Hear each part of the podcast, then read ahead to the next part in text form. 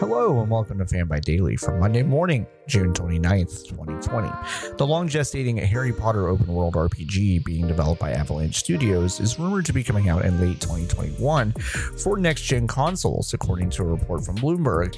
The more interesting piece of news from the report is the idea that J.K. Rowling's more explicit transphobic views have made uh, anticipation for the new game take quite a hit. While COVID-19 and AT&T apparently putting Warner Interactive up for sale have also been a cause for concern within the team, Rowling's clearer unmasking of her transphobic worldview might be more damaging to the wizarding world than anything else. I say clearer only because she's been pretty dang clear about her stance on these issues for a while, but recently forced the issue with a blog post reinforcing some of the worst ideas surrounding discussions of gender. The post was bad enough to get all three main actors from the film franchise to speak out against Rowling's views, though no one has really established a clear break from her.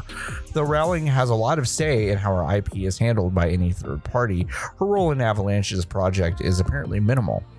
The franchise itself has been met with some deserved scrutiny around racial stereotypes and the fact that Harry is just basically a jock cop with a magic wand.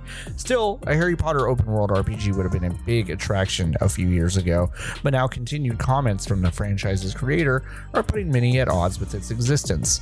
Uh, that's really it for this morning. Check back with us this evening and uh, check out all of our podcasts at fanbyte.com slash podcasts. Experience